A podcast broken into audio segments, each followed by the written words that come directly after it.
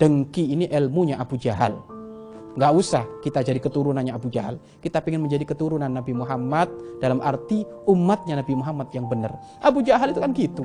Abu Jahal itu nggak seneng karena Nabi Muhammad mau naik, naik pangkat, dimuliakan, dicintai, nggak seneng Abu Jahal. Sehingga apa? Abu Jahal ingin bagaimana Muhammad ini hancur sehingga semuanya warga umat Mekah berduyun-duyun memuliakan aku.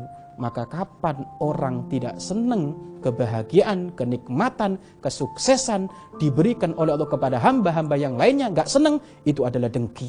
Ayo kita tengok, kita periksa diri kita kita berkaca, kira-kira kita selama ini bagaimana?